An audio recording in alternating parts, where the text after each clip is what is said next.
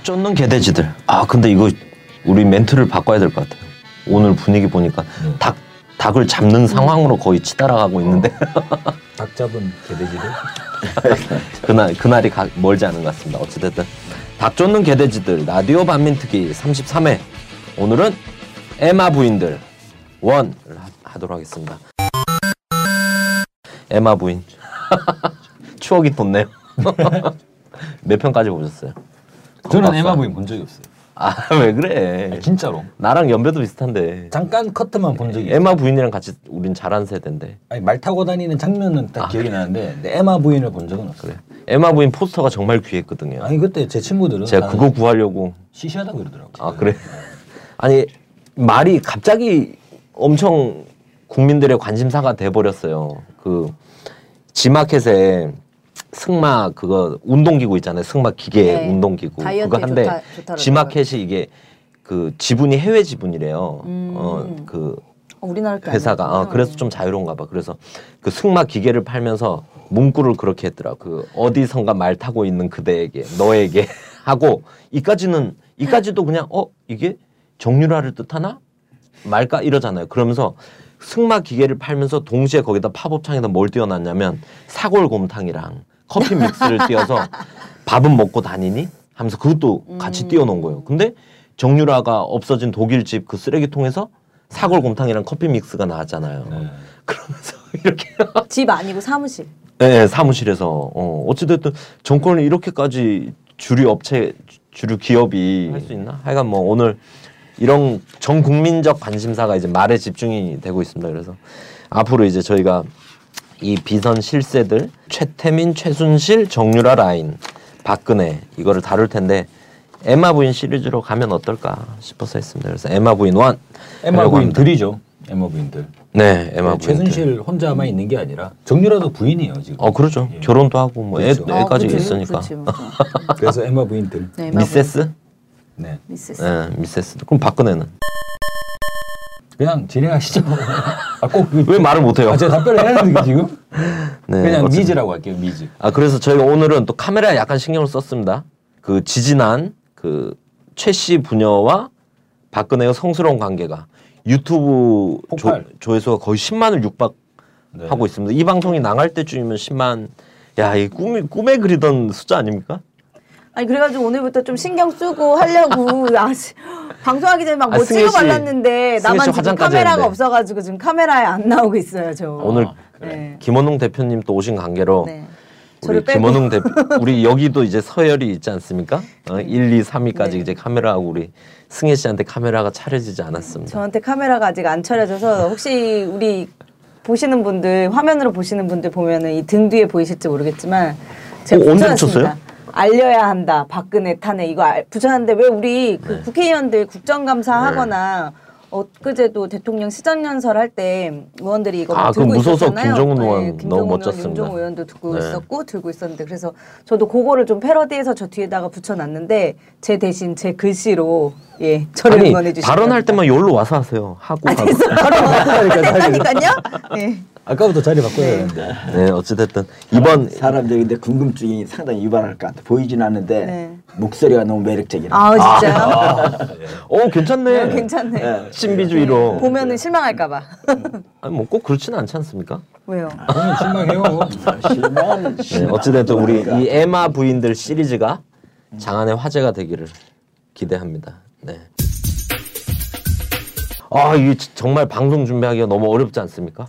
제가 우리 각 박사 방송 대본 몇 번 썼습니까? 제가 이번에 대본을 대본을 세 번을 고쳤습니다. 음. 그래서 저희가 원래 대표님께 대본을 보내드려야 되잖아요. 음. 근데 잠깐만 잠깐만 잠깐만 좀 더 있어보자고 기사 나오면 보강해서 아, 그때 그래, 보내드리자. 그렇지. 그러다가 하루 지나니까 잠깐만 잠깐만 좀 좀만 더 한 번 한 번 더 고쳐가지고 좀 좀 이따 보내드리자. 음. 그러다가 저희가 거의 뭐 방송 막판에서야 음. 그때 보내드리게 됐잖아요. 음. 이게 저희가 불찰의 상황에서 그렇게 된 게 아니라 워낙에나 사건들이 계속 계속 터지다 보니까 한 번 고치고 두 번 고치고 이번에 방송하기 직전에 저희 네 시에도 그죠? 네. 커피숍에서 따로 모여가지고 마지막에 또 한 번 고쳤습니다. 아니 지금 우리 방송 하는 중에 또 뉴스가 나올 거예요. 그렇죠. 아, 또 이거 준비하는데 제이티비씨가 또 그죠? 여덟 시 핵폭탄을 터뜨린다네. 터뜨릴 것 같은데. 아니 우리 라반텍이 내일 또 우리는 수소폭탄 터뜨릴까 그러면? 아니 저희는 뭐 근데 속보 경쟁은 아니지 않습니까? 네. 아, 그래서 그 전국을 보는 색다른 관점과 분석을 이제 좀 내세우는 이런 거니까 너무 그렇게 안 쫓겨 다닐 거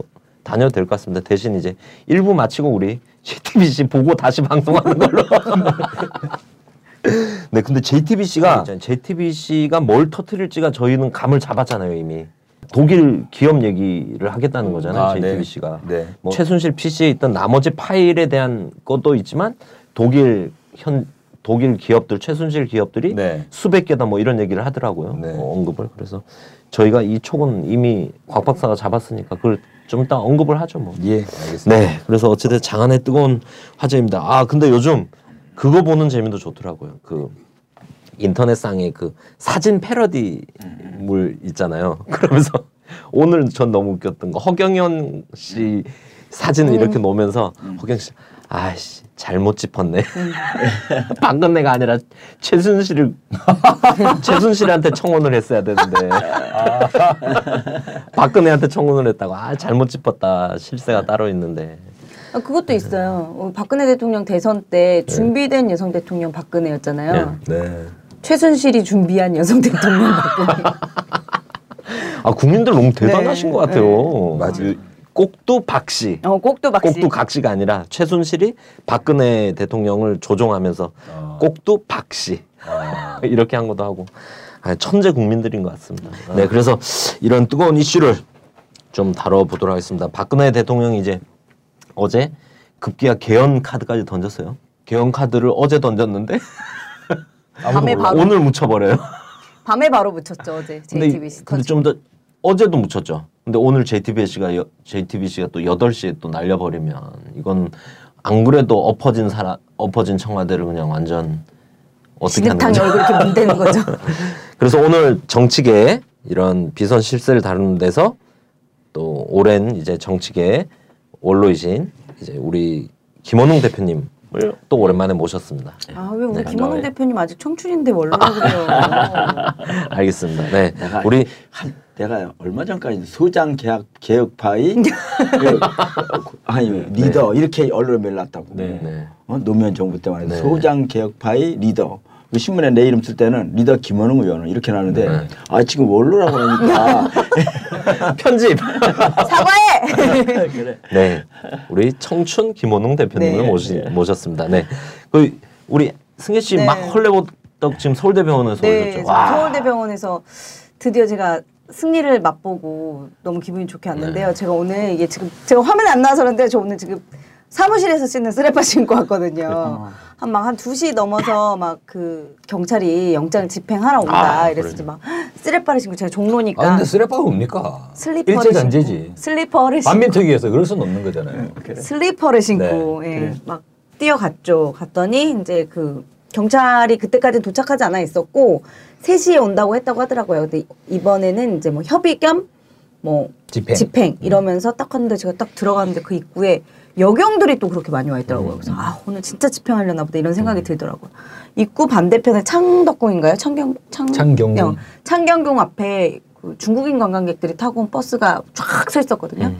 그 교통 경찰이 와가지고 다 빼게 하더라고요. 음. 그러더니 이제 뭐 경찰차들도 쭉 오고 이래서 와가지고 이제 변호인단 만나러 이제 그 노란 천막 협의하는 천막에 가시고 마지막으로 또 유족 입장 확인하시겠다고 올라오시고 이런 동안 계속 긴장 상태로 대치를 하고 있었고.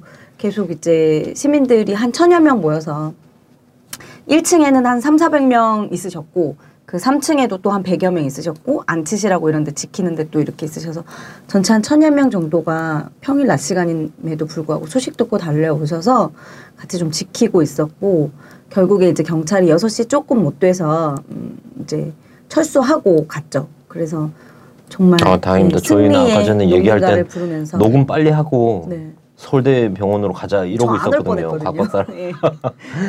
네, 저희가 지금 시월 이십오일이잖아요. 그러니까 오늘 오늘 저녁까지가 영장 집행 기한이기 때문에 음. 빨리 가야 되는 거 아니냐 이런 음. 얘기 있었는데 뭐 경찰이 그렇게 얘기했으니까. 근데 여경들이 막 배치되면 네. 진짜 놀랬겠어요. 네, 저 진짜 깜짝 놀랐어요. 걸어가는데 네. 여경들이 쫙 있더라고요. 아 오늘 진짜. 그죠.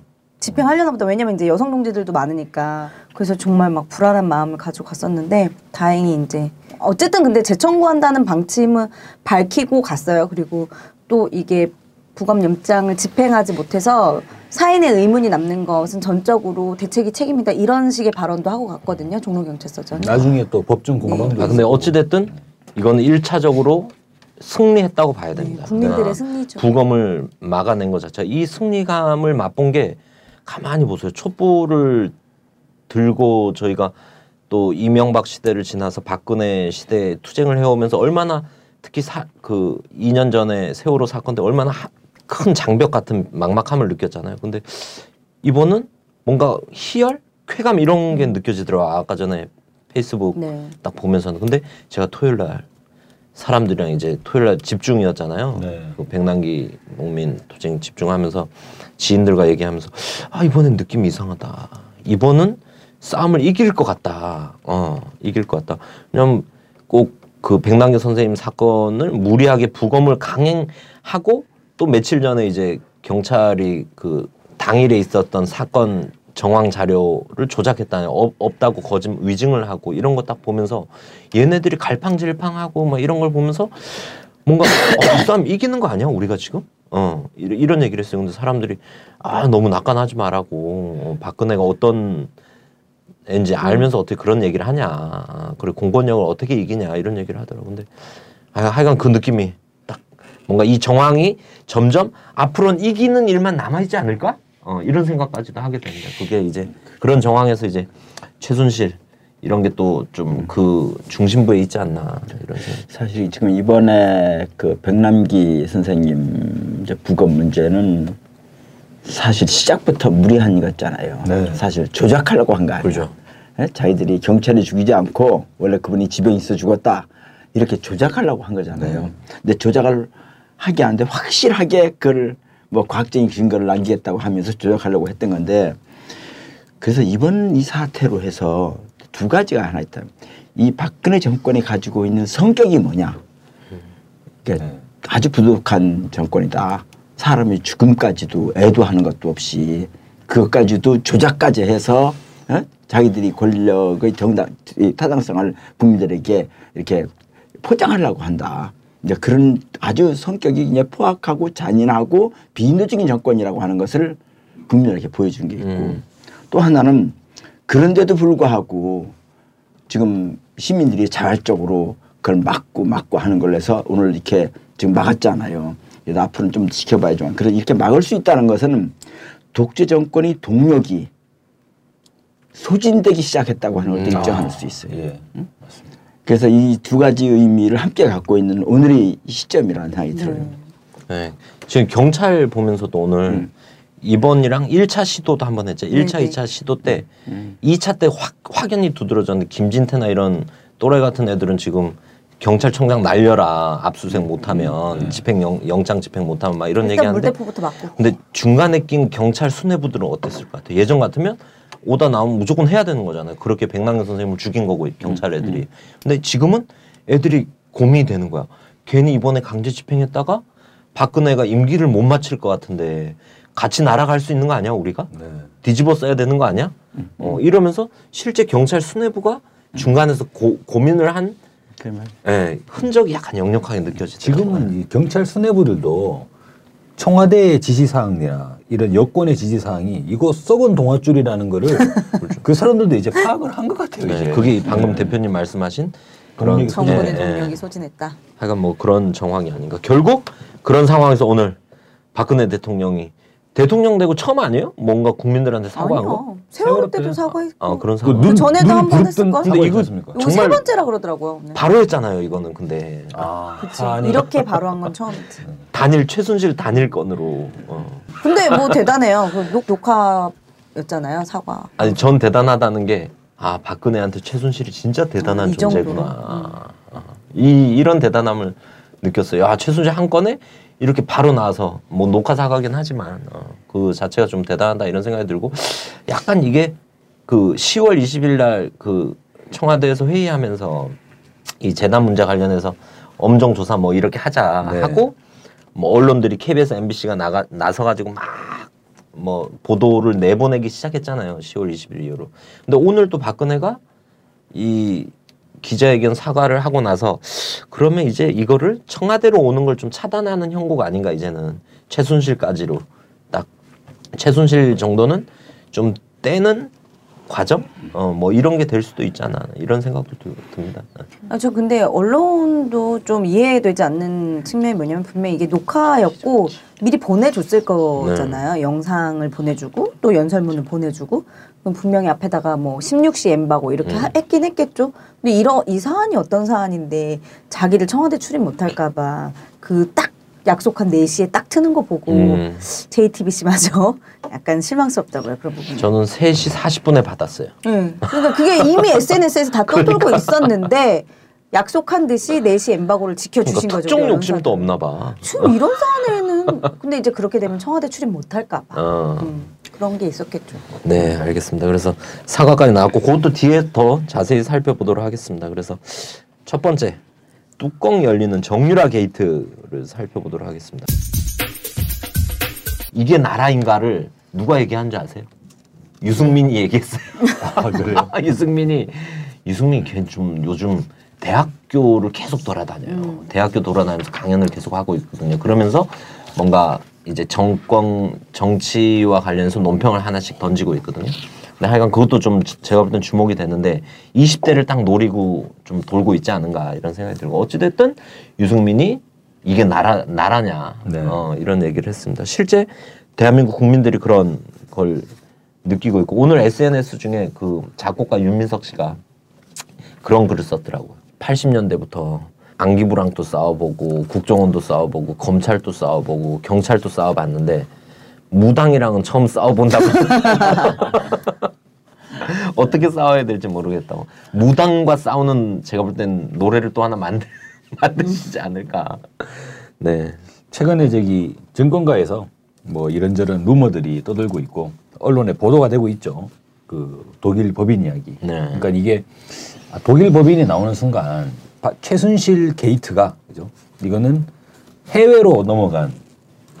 국제적 상황으로 되는 게 이제 첫 번째 음. 주, 주목할 만한 포인트다라는 생각이 들고, 야 이렇게 되면은 여러 언론사들이 뭐 현지에 무슨 뭐라 그러죠? 특파. 그 특파원들을 가, 가지고 있잖아요. 그러면 독일에는 다 난리가 나지 않았을까? 특파원 정도가 아니래요. 그 독일에 네. 지금 한국 기자들이 다 몰려가지고 상주하고 있고. 워낙에 이걸 처음 취재할 때는 거의 네. 한겨레만 취재를 했잖아요. 그래서 한겨레 이제 특파원이 그 네. 아까 우리 그 진님이 얘기하신 그 빈 사무실에 갔는데 떠난 지 얼마 된 것 같지 않다라고 음, 했는데 그렇죠. 그게 왜 떠난 지 얼마 되지 않은 것 같다라는 걸 했는지 아세요? 딱 들어갔는데 재떨이가 있었던 음. 거야. 전형적인 한국 사람이 쓰는 재떨이 있잖아요. 이런 거. 어. 이 상태를 보니 이게 떠난 지 얼마 되지 않은 아니야? 거라는 거야. 아니, 조, 재떨이에 이제 침을 뱉었으면 침이 네. 오래됐으면 막 다 말랐을 네. 거 아니야. 촉촉했다는 거죠. 음. 그래서 떠난 지 얼마 되지 않았다라고 급하게 떠났다라고 얘기를 한 거란 말이에요.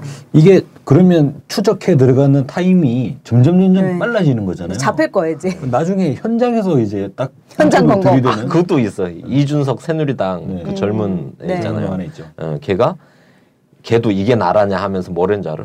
독일에 체포조를 보내야 되는 거 아니냐? 아, 네. 누구 최순실 체포하라? 어, 모녀 모녀 체포조를 네. 새누리당에서 보내야 되는 거 아니냐 지금? 진짜 조만간에 그런 장면 나옵니다. 우리 영화 자백에서 봤잖아요. 네. 그 최승호 야, 피디가 우리 전두환 체포 결사전을 해봤어도 김기춘한테 마이크 들이대잖아요. 네. 어떻게 생각하십니까? 마이크 들이대잖아요. 아마 이 다음 주나 다다음 주쯤 되면 최순실 정면에 나오고. 입장을 밝혀주십시오라고 이제 마이크 들이대는 상황도 뭐 박지원 의원 또 그랬어요. 네. 박지원 의원이 자백 투는 최순실로 하자고. 아, 네. 봤대? 뭐. 네? 봤대 네, 자백? 보고 그걸 감상평으로 쓴 거예요. 음. 자, 그래서 독일 법인 이야기를 해야 될 것 같습니다. 네. 지금 이제 이야기가 막 돌고 있는데 독일에 어떤 이 삼성 삼성에서 이제 출자한 그 자금으로 인해 가지고 독일의 한 인물이 회사들을 설립을 했는데 작년에 한 몇 달 만에. 근막 백 개가 넘어가는 수백 개의 회사들을 쫙쫙쫙 설립을 했다는 거예요. 이건 거의 뭐 기네스북 기록에 해당할 만큼 어. 대체적으로 이것들이 다 이제 금융 자산을 관리하는 이런 회사들이라고 하는데 직원이 그냥 뭐 한두 명 이런 식으로. 그래서 이게 대체 뭐냐라고 했는데 최근에 이제 언론에서 막 보도가 되고 있죠. 미르재단에서부터 나오는 그 창조경제에서 이제 나오는 거죠. 박근혜 정부가 창조경제 사업들을 쭉 추진해 왔는데 여기에서 이것들을 K스포츠재단에서 이 사업들을 수주하지 않습니까? 음, 이것을 그 더 블루K라고 하는 회사로 넘기게 되는데 이 더 블루 K가 한국의 법인이 있고 독일의 법인이 있다는 거예요. 음. 그러면 이게 한국에 있는 더 블루 K가 독일에 있는 더 블루 K로 넘긴 다음에 음. 독일의 더 블루 K가 독일에 있는 비덱, 비덱이라고 하는 회사로 넘기게 되고 이 비덱이 있는 회사가 나머지 자금들을 이 아까 말씀드렸던 수백여 개의 자회사로 분할하는 그런 시스템 아니냐. 근데 음. 결국 더 블루 K나 비덱도 최순실 이 지분을 가지고 있는 회사들이에요. 그죠. 그죠? 그러니까 그죠. 아니 뭐 이렇게 장황하게 설명을 하냐 음. 그런 느낌 드시죠? 왜 이렇게 제가 장황하게 설명을 하겠습니까?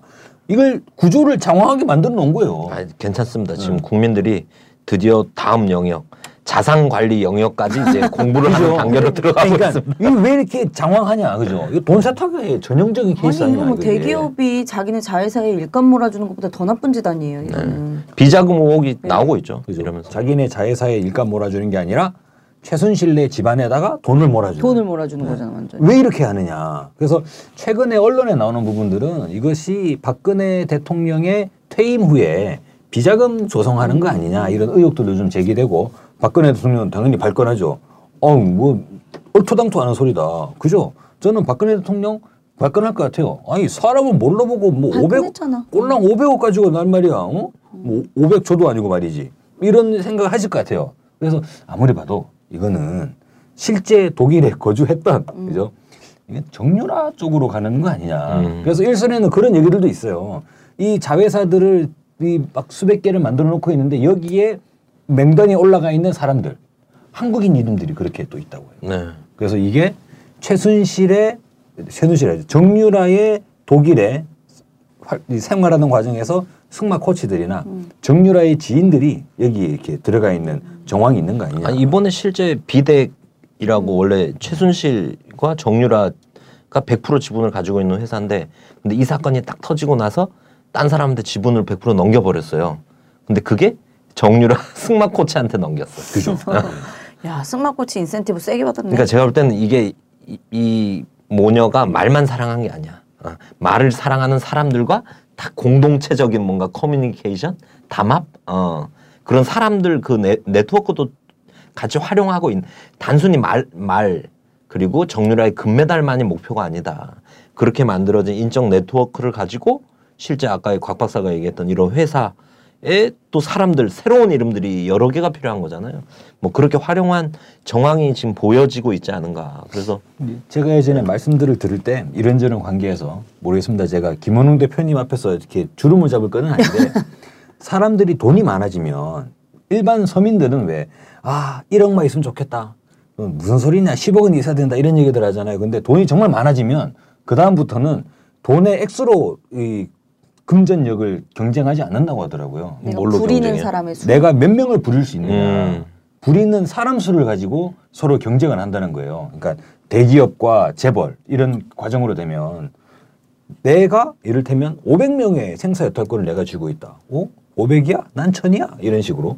근데 지금 가만히 보면 정유라 게이트로 우리가 이름 지었는데 독일에서 나타나는 모습들의 전형적인 형태가 단순히 돈을 모아가지고 정유라가 뭐 내년에 뭐 먹을 이를테면 뭐 식료품 비용이나 옷, 옷값이나 이런 걸 쓰려고 몰래 돈을 묻어놓은 케이스라고 보는 것보다는 실제로 이 최순실의 뭐 정유라 이 사람들이 부릴 수 있는 사람 이 사람들이 독일에서도 자기 마음대로 사람들을 부릴 수 있는 구조를 만들어주는 그러니까 그 호텔에서 몇십 명의 보좌를 받으면서 생활하는 거 아니에요? 그죠. 그런, 현, 그런 상황을 그런 환경을 만들어주는 비자금 으로 볼 수 있는 거 아니냐 이것이.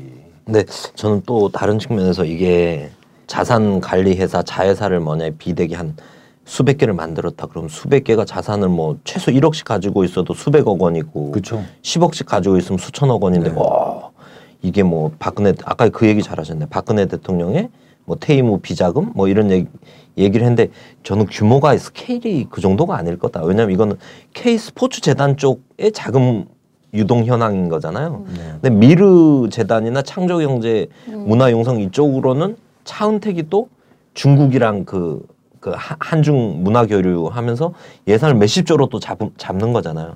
그래서 여러 갈래로 움직이는 것 중에 음, 여기가 약간 아마추어식으로 음. 아마추어식으로 풀려진 데서 지금 좀 탁탁탁 몇 개 드러난 거 아닌가. 그래서 좀 이따 이제 여덟 이제 오 분 남았네요. 오 분 있다가 제이티비씨에서 딱 터트린다는 것도 그런 한 일각 아닐까 결국 이런 생각이 듭니다. 근데 어쨌든 박근혜 네. 대통령이 수석비서관회의에서 며칠 전에 뭐 그렇게 얘기했잖아요. 요즘 각종 의혹이 확산되고 논란이 계속되는 것은 지금 우리가 처한 위기를 오히려 가중시킬 수 있다. 심지어 재단들이 저의 퇴임후를 대비해서 만들어졌다는데 그럴 이유도 없고 음. 사실도 아니다. 그럴 이유도 없다가 얘기했죠. 중요합니다. 네.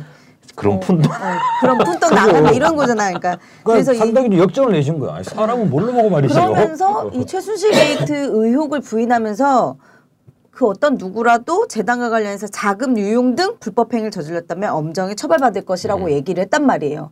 자금 유용만 얘기를 했잖아요. 근데 저는 또 하나 비자금 문제의 정황 의혹도 있지만 상속하려고 하는 거 아닌가? 무슨 재산을 자연스럽게 정유라한테 정유라도 이제 이십 대 초반에 한 가정을 이루온 이제 미세스, 미세스잖아요. 어, 그럼 상속을 자연스럽게 해야 된단 말이에요. 어, 그래서 그런 뭔가 의도도 있지 않나 뭐 이런 생각도 들고 합니다. 근데 난 이 오늘 박근혜 대통령이 최근 이 사태에 대해서 공식적으로 한 최초의 얘기잖아요. 네. 공식적인 회의에서 네. 수석비서관 회의에서 지금 요즘 각종 의혹이 확산되고 논란이 계속되고 있다. 의혹이라고 말하고 음. 뭐 불법 행위를 저를때는 엄정히 처벌받을 것이라고 또 원칙적인 얘기를 했어요. 그런데 난 이 표현을 딱 언론에서 보고 아 박근혜 대통령이 위기 대처 능력이 참 없구나. 음. 이제는 진실해야 되거든. 그러니까 네. 지금 다 알잖아요 국민들이. 이거는 손바닥으로 하늘을 가리려고 하는 게 아니라 손가락으로 하늘을 가리려고 하는 것 같아. 음. 네. 근데 지금까지 어떤 위기나 어떤 중요한 상황에 대해서 좀 이렇게 합리적이 않은 방법으로 접근해가지고 문제를 접근하는 걸 뭐 지금 대통령 취임 후에 많이 봐왔거든요. 그러면서 저는 느끼는 게 아, 이 사람이 박근혜 대통령이라는 사람이 근본적으로 정치적인 감각이나 이게 떨어지구나. 그런데 그 떨어지는 것을 국민에게 쏘기고 감추기 위해서 뭔가 의지를 해야 되잖아. 네. 근데 그 의지를 그러니까 무당한테 의지를 한 거야. 아니, 의지를. 그럼요. 근데 이번에는 이거 말은 최 씨한테 물어볼 겨를이 없었나 봐. 어? 음. 이제 물어보도 물어보지 이제, 물어보지도 않고 이렇게 그렇죠. 이제, 이제 전화 통화가 네. 안 되죠. 예, 네. 그러니까 이렇게 하는 것 같은데 아, 시간대가 다르답니다. 네. 우리가 낮에 독일이 또 밤이라 가지고. 아, 그래요. 아까 그 네 시가 아홉 시였대. 그래서 내가 이거, 이걸 보면서 야 이게 박근혜 대통령이 지금 현재 위기 상황을 파고를 넘어가는 박근혜 대통령이 일찍 일거수일투족을 어? 전부 다 국민이 주시하는 속에서 어떻게 이거를 가라앉히며 진정하면서 신뢰를 주면서 다시 복원할 것인가. 난 그게 좀 네. 낙관적이질 않아요. 음, 맞습니다. 그래서 일을 자꾸 키울 것 같아. 박근혜 대통령은 음. 일단 상황 파악을 상황 파악이 안 되는 것 같아요. 지금까지는 맞아요. 누군가가 상황을 파악해가지고 보고를 해줬는데 음. 이제 음. 상황을 파악해서 보고해줄 사람이 없잖아요. 우리가 꼭 한 가지 짚고 넘어야 될 게 이 삼성이 돈을 댔잖아요. 네, 맞습니다. 삼성을 문제 삼아야 돼요. 네. 국민들이 예. 삼성이 여러 가지 정보를 가지고 자기들 딴에는 권력과 밀착하기 위해서 돈을 들였을 거예요. 그렇죠. 응? 근데 이게 합리적으로 안 나갈 것도 알면서도 던졌을 거예요. 그러니까 부패와 결탁을 통해서 정부로부터 보호를 받으려고 했을 거예요. 그럼 이런 기업이 우리나라의 대표 기업이잖아요. 그러면 이 삼성이 버리장머리 도 고쳐야 된다고 이번 기회에. 그러니까 삼성이 이런 데 신경 쓰니까 갤럭시가 폭발을 그래서 저는 그런 거잖아요. 아니, 이게 합리적인 거잖아요. 맞습니다. 우리나라가 대기업들의 성장 과정을 보면요. 삼성의 이병철이가 원래 친일한 사람은 아니에요. 그냥 장사하는 열심히 돈 버는 사람이야. 네. 또 현대의 정주영이가 장사하는 열심히 하는 사람이 사업하는 사람이지 무슨 뭐 친일한 사람은 아니에요. 네. 그런데 그들이 이 자유당 정권, 전두환 정권, 이승만, 박정희 정권 이렇게 하면서 쭉 흥정하는 과정에서 이런 권력과 결탁을 해야만 세를 높이고 혜택도 받고 세무조사도 안 당하고 이런 걸 하다 보니까 그 과정에서 유착관계가 아주 심해요. 그 가장 대표적인 게 이들이 혼맥을 그 당시 권력자라는 건 다 친일파들이거든. 네, 네. 이승만 밑에의 친일파, 네. 박정희 밑에의 친일파들 혼맥을 다 맺었어요. 네. 그리고 거기다 조선일보 이런 데랑 또 혼맥을 맺은 거예요. 그러니까 결혼관계. 결혼관계. 네. 혼맥을 맺어서 이게 웃기는 게 이병철이는 봐줄만 한데 이병철이 아들 넘어오고 넘어오면 그 아들이 외갓집이다. 친일파 앞잡이들이에요. 아. 아니 그렇잖아요 지금 지금 네. 지금 뭐 이건희 죽었다 하다는데 이건희도 부인이 누구예요? 홍라이지 않습니까? 예? 예. 그 홍라이가 누구 딸이냐고. 홍수. 홍진기라고 삼일오 부정선거의 원인이고 음. 친일 인명사전에 딱 등재가 되어 있는 네. 어? 그런 사람이잖아요. 응? 삼일오 부정선거의 원형으로 사형을 받은 사람이에요. 네. 어? 이승만이랑 붙어서. 근데 그 친일 앞잡이를 하고 또 그것도. 음. 그러니까 그런 게 거기만이 아니라 현대도 그런 데 없겠냐고. 그러니까 우리나라 대기업이 이 세 삼 세로 넘어가면서 그 외갓집이 친일 앞잡인 사람이 너무 많은 거예요. 네. 그래서 이병철이는 안 그렇고 정종이는 안 그런데 그 외갓집들이 이 대 삼 대로 나가면서 너무 친일 앞잡이면 아주 이게 전부 다 일심동체가 아니에요. 친일파들 간의 혼맥이 형성돼 있어요 지금. 음. 어? 아 그래서 삼성 얘기하셨는데 저는 이번에 삼성이 최순실 정유라도 그러고 다녔어요. 음. 정유라가 그 자기가 어, 승마 어느 네. 팀이 있잖아요. 팀 소속을 삼성으로 삼성 소속이라고 소개를. 삼성이 정유라를 그렇게 잘. 근데 말도 삼성이 사주고 음. 뭐 네. 연상도 삼성이 음. 제공해주고. 근데 이번에 이 비덱을 비롯한 독일의 자회사를 만드는데도 삼성이 개입돼 있다는 게 지금 나오고 그렇죠. 있는 거잖아요. 예.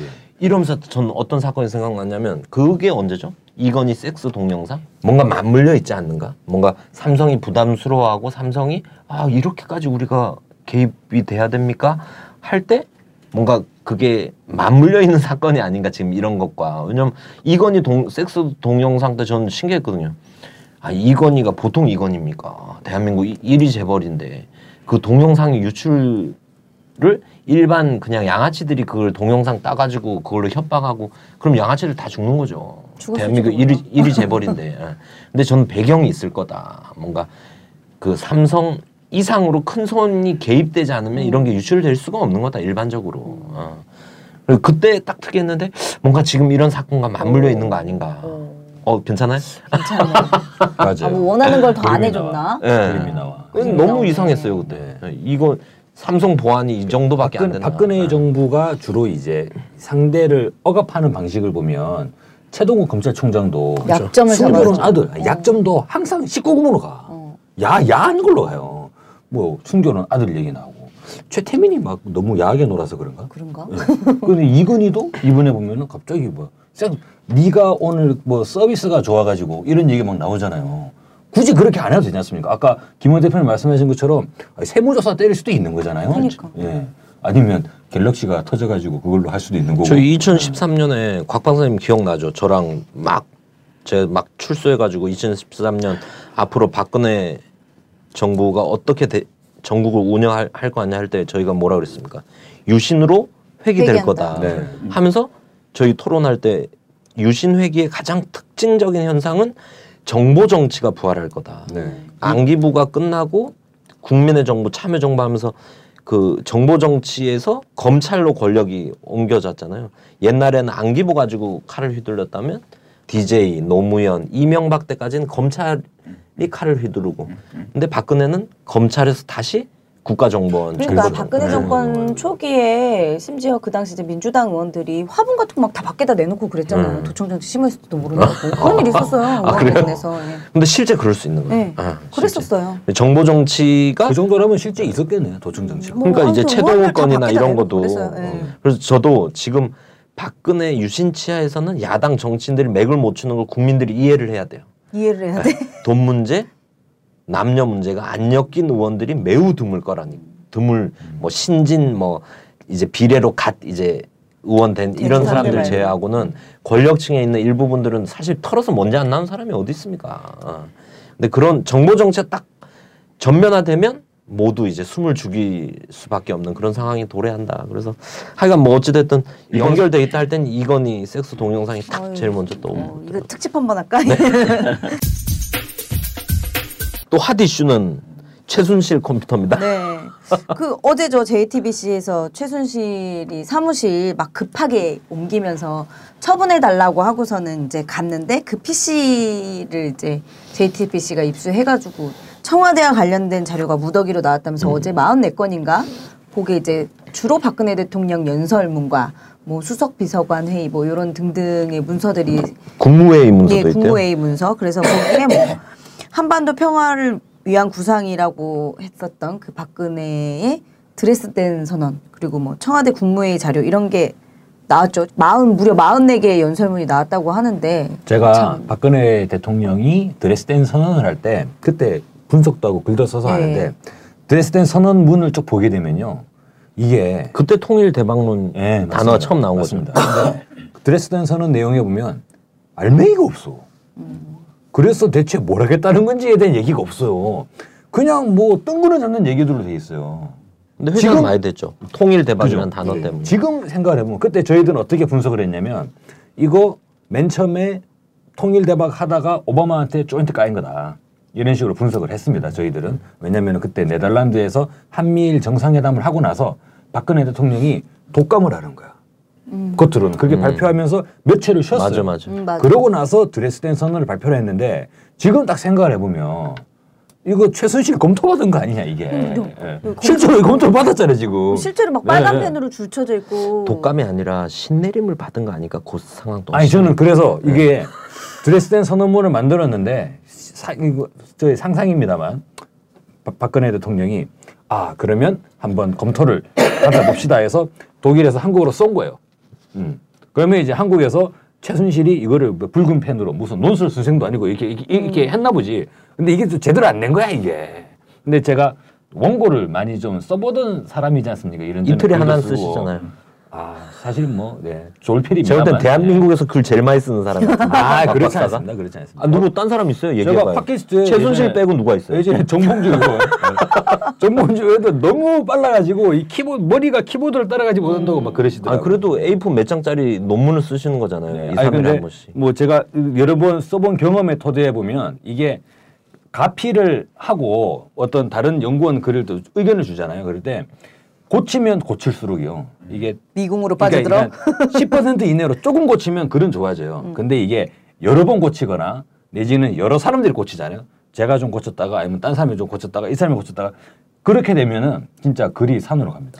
난감하겠어요. 네. 왜냐하면 보좌관들 글 쓰는 보좌관들도 그러잖아요. 그 글 쓰는 보좌관 삼 년 동안 하던 한 명이 하고 있었는데 음. 돌연 사퇴했어요. 음. 그 칠월 달에 이 사건이 네. 터질까 봐 음. 연설문 문제가 또 불거질 거다. 이게, 이게 그림이 나오는 거예요. 그러니까 저희들은 저희 연구소에서는 이 정도 수정이 되다 보면 다시 쓰라고 합니다. 너무 이상해져 버리니까 아예 처음부터 새로 쓰라고. 와 진짜 죽여버리고 싶겠는데. 아니, 아니 근데 이게 바로 청와대에서는 그 불가능해요. 어떻게 대통령 각하한테 각하. 다시 쓰셔야겠는데요. 누가 이런 얘기를 합니까? 아니 그 초안 자체를 박근혜가 잡지 않겠지. 그, 예. 네. 그렇다 하더라도. 이게 진짜 또 네. 힘든 게 뭔지 아세요? 이게 빨간 펜을 쓴 사람이랑 대화가 되면 되는데 문서를 초안을 올렸어. 근데 보이지 않는 곳에 가서 빨간 펜이 그어져서 오는 거잖아요. 아 그렇네. 그럼 빨간 펜이 그어진 우중도 우도도 모르는 거잖아. 다시 써야 되는 사람. 그 문고리 돌아버리는 거예요. 돌아버리지. 네. 돌아버리지. 네. 그러니까 자꾸 박근혜 대통령이 이걸 아 애매하게 표현을 할 길이 없으니까 우주 우주의 어, 기운이 느껴진다. 혼이 혼이 비정상이다. 이런 근데 단어가. 제 생각에는 정말 이해할 수 없는 문맥의 글이 와, 와 오더라도 박근혜 대통령은 그게 정말 잘된 거라고 생각하시는 것 같아요. 음, 그러니까, 그러니까 봐봐. 그렇게 당당하게 안중근이 사하얼빈에서 돌아가셨다. 이것도 분명히 최순실 근현이 고쳤을 것 같아. 아 그거는 뭐 예. 그럴 그럴 수도 있고. 아, 막 욕 욕도 해도 됩니까? 예? 최순실? 아, 좀 하면 안 되나요? 아 갑자기 고소한다고 나타나면 어떡해? 아, 뭐, 그 어버이연합 사무총장처럼. 하루 하죠 뭐. 사라졌다가 고소하러 나타나고만. 근현 정도로 고소당합니까? 아 근데. 음.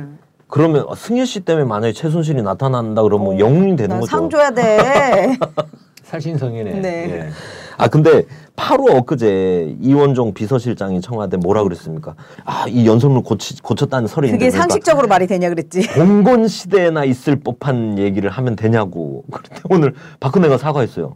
그럼 이원종은 어떻게 되는 겁니까? 찐다 되는 거지. 사퇴해야 되는 거 아니에요? 아 씨 옛날 우리 학교 총장이었는데.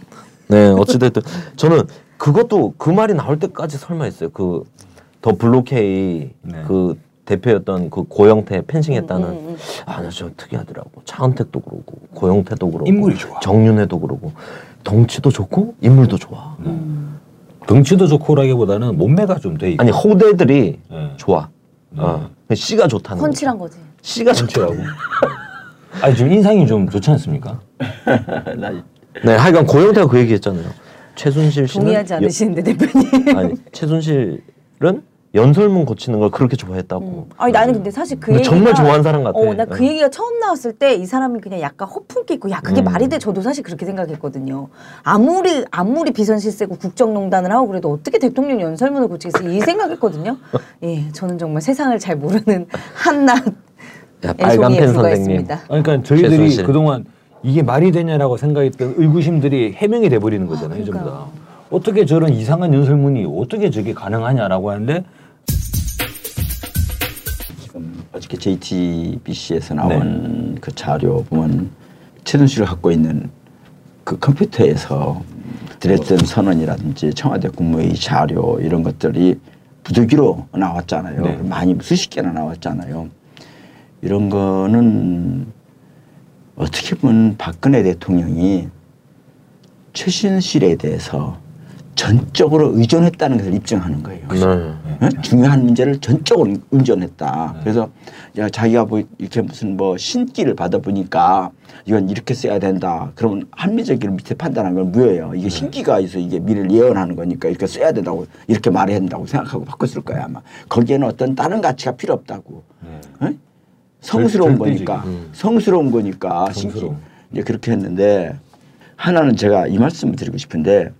일반 독재 권력이 경찰을 동원하고 또 무슨 군대를 동원하고 그런데 우리가 이제 우리 민중들이 경찰과 싸우고 군대랑 싸우고 근데 무당과 싸울 때는 이 마지막 무당과 싸울 때는 그게 정권 말기적인 현상이에요. 무당. 민비도 그랬죠. 무당이랑 싸울 때는 음, 그거는 정권 말기적 현상이야. 그러니까 박근혜만이 정권 말기 현상이냐 네. 또는 이 체제. 그러니까 일제 식민지배 삼십육 년, 친일파 지배 칠십일 년 이 지난 한 세기의 체제를 한번 바꿀 수 있는 계기냐 네.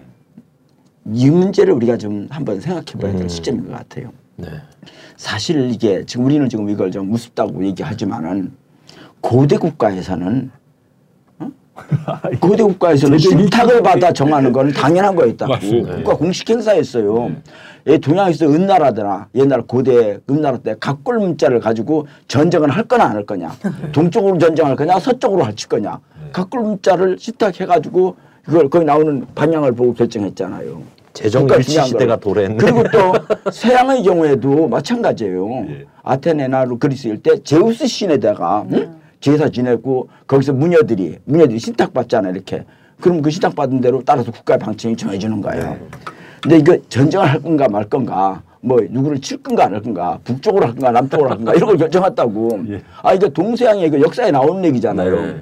그러니까 이게 신탁을 받아 정하는 거거든요. 이게 사실은 신탁 정치. 신탁 정치라고 이게 지금. 아, 비참하다.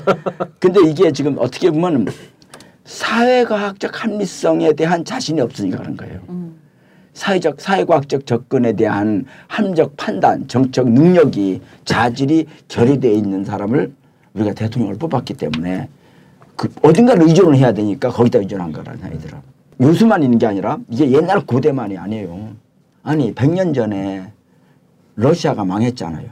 로마노프 왕자가 삼백 년 하던 것이 니콜라이 이 세가 마지막 황제인데 그 사람의 라, 라스푸니, 라스푸틴. 라스푸니, 라스푸니, 라스푸틴, 라스푸니, 라스푸니, 라스푸니가 와가지고 그 아주 신통한 신통한 점쟁이라고. 네. 근데 그 사람이 와 오니까는 뭐 이거 예언해 주니까 그 다 넘어갔어 왕이. 그래가지고 저 주변에 황실에서 응?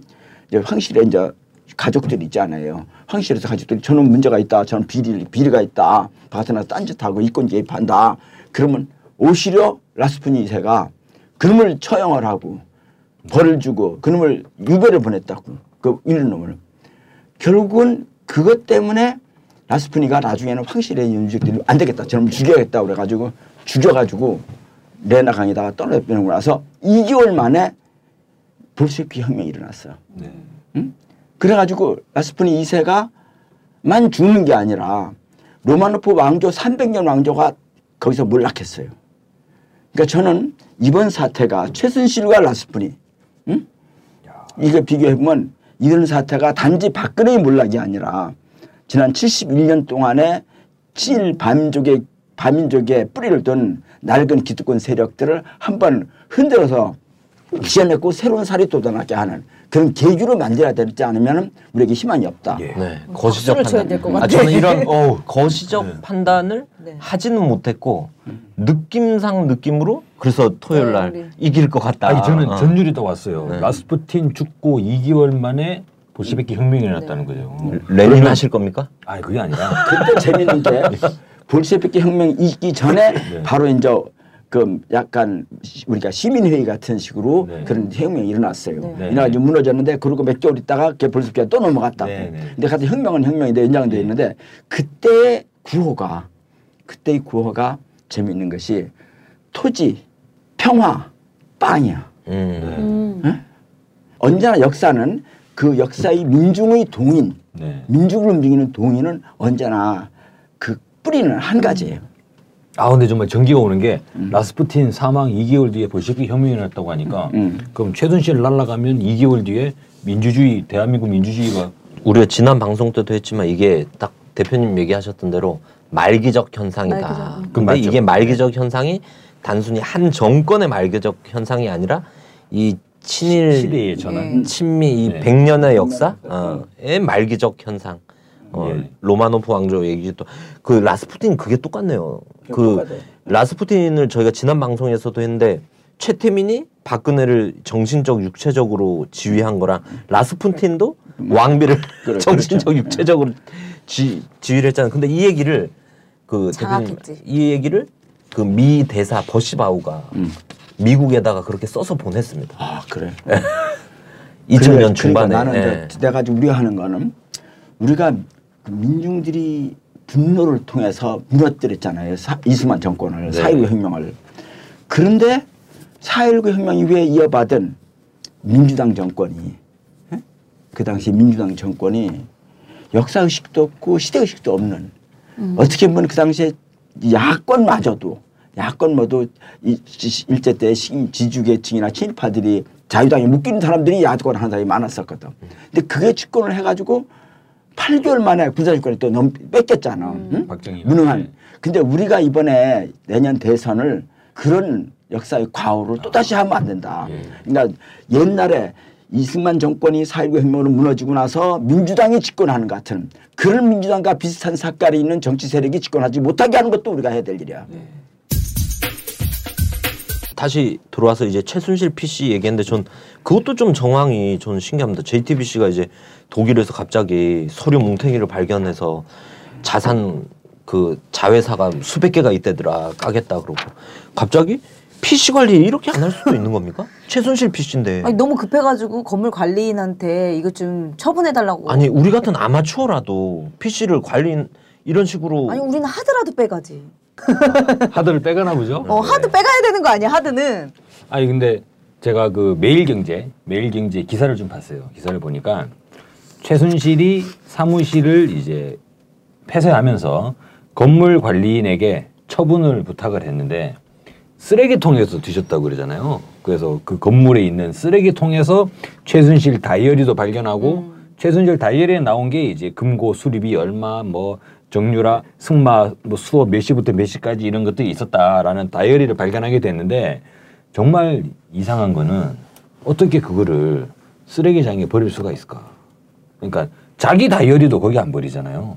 쓰레기장에. 근데 일개 건물 관리인이 뭐 회장님이라고 호칭을 하는데 회장님의 다이어리와 회장님이 사용하시던 그 사무실의 컴퓨터들을 어떻게 그렇게 허술하게 버릴 수가 있을까? 내 컴퓨터 아니니까. 그 도저히 이해가. 곽 박사님이 생각하실 때는 어떤 상황이라고 생각하세요? 전부 다 이거는 좀 말이 되지 않는, 음. 예, 이해가 되지 않는, 음. 알 수 없는 상황에 의해 가지고 그런 것들이 언론사로 흘러 들어가게 된 거 아니냐. 음. 예. 보이지 않는 손이 있다. 아우 보이지 않는 손이 있는 거죠. 저는 이런 생각이 들어요. 역사라고 하는 것이 네. 우연의 필연으로 네. 길을 찾아가는 것 같아. 네. 그건 우연일 거예요, 사실. 최순실하고 네. 관리를 잘못한 거는. 근데 그게 필연으로 가는 거예요, 그 길이. 예. 예? 우연히 필연으로 길을 찾아가는 것 같아요. 네. 그래서 어떤 데 보면 하여튼 우연한 계기가 있어. 예를 들면 우리가 사 일구 혁명을 일으킨 것도 좀 이렇게 가라앉았다고. 근데 부산에서, 마산에서 네. 김지열이 어떻게 떠오른 거예요. 네. 그건 잘 관리를 했으면 안 떠오를 거 아니야. 경찰이 그걸 죽여놓고 잘 관리인데 어떻게 잘못 관리해가지고 떠오른 거예요. 예를 들면 뭐 다리를 묶어가지고 강에다 떨어뜨리라는데 그 줄이 풀어지든지. 근데 그건 우연이거든. 사실 영원히 묻힐 수도 있는 거잖아요. 단단히 묶었으면은. 네. 근데 예를 들면 어떻게 보면 약간 우연적인 느낌이 드는 음. 그런 그런 사건으로 그것이 필연히 이승만 정권 독재형 그런 무너뜨리는 계기가 된다고. 그렇게 되는 경우는 저는 이렇게 생각합니다. 음. 그러니까 대체로 보면은 수많은 범죄들을 음. 저지르고 있는 거죠. 음. 그러니까 왜 꼬리가 길면 밟힌다고 그렇죠. 하지 않습니까? 의문사 당하는 사람들이 도처에 존재하고 있는데 음. 그중에 필연적으로 한두 건은 나타날 수밖에 없는 그게 이제 그러니까. 당시의 김주열이었고. 근데 이번에 보면은 서울에서 최순실 사무실에 피씨가 이렇게 털렸잖아요. 그리고 쓰레기통에서 나왔잖아요. 근데 이상하게 독일에서도 음. 독일에서도 쓰레기 더미에서 그죠? 그 뭡니까? 사골 곰탕 나오고 커피, 커피 믹스 나오, 나오잖아요. 근데 이게 비슷한 유형의 사건들이 계속 연달아 터지는 것은 이것은 뭔가 필연적인 뭔가 있죠. 네, 그래서 우연과 필연도 저는 가능하다고 보고 근데 지금 느낌은 옛날에 막 누가 납치당해서 도망갈 때 누가 나를 쫓아와라 하면서 뭔가 흔적을 음. 하나씩 남기는 느낌이 있잖아요. 오히려 일부러 네. 그렇게 하진 않았겠죠. 아, 근데 예를 들면 이건희 섹스 동영상 같은 경우는 이건희 삼성에서 깜짝 놀랐을 거예요. 어? 조심해야겠다 이게 되잖아요. 근데 최순실 박근혜 팀도 어? 우리도 뛸, 뛴다고 뛰는 놈인데 나는 놈이 있네? 대한민국에? 그게 누굴까? 알겠죠. 어, 뭐 이런 정황까지 볼 수 있지 않은가. 그냥 아까 박, 네. 박 박사가 얘기가 그런 것마저도 필연적일 수 있다 이런 말씀했잖아요. 아까 그 뭐 발견되고 네. 하는 것도. 근데 그 말을 보면은 내가 갑자기 생각하는 게 헤겔이 역사 이성이라는 말을 했어. 네. 역사에는 역사 이성이 있어. 그 가는 길이 정해 있다는 거야. 가는 길이 역사한 제 길을 가고 있다는 거야. 근데 그런 것과 연결되지 않을까 음, 하나 있어요. 그러니까 우리가 박근혜가 아무리 몸부림치고 뭐 박근혜가 아무리 무슨 뭘 안치려고 그러고 또 뭐 백남기 사건까지 아무리 엎드려고 그래도 이게 이제 국민들이 더 이상 감내하기 힘든 역사 이성의 길로 가, 간다 이런 생각이 들어요. 한계에 봉착했다. 예. 예. 어찌됐든 연설문 오늘 연설문 그 파일 관련 최순실 피씨 파일 관련해서 박근혜 대통령이 사과를 했어요. 사과를 했는데 아 이것도 녹음해서 사과를 했잖아요. 녹화. 녹화해서. 음. 근데 나름 준비를 공들여서 정말 짧게 했잖아요. 음. 어, 정말 짧게 했는데도 공개하자마자 어떻게 됐어요?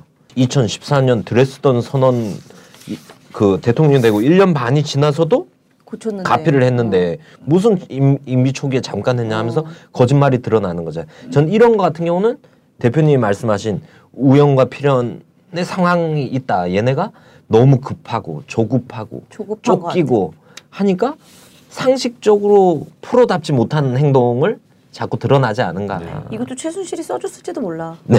아까 그, 그 발표한 맞죠. 시간이 네 시인데 그때가 독일이 아홉 시라는 거야. 어. 그러니까 최종적으로 오다를 받고서는 한 거 아니냐는 거지.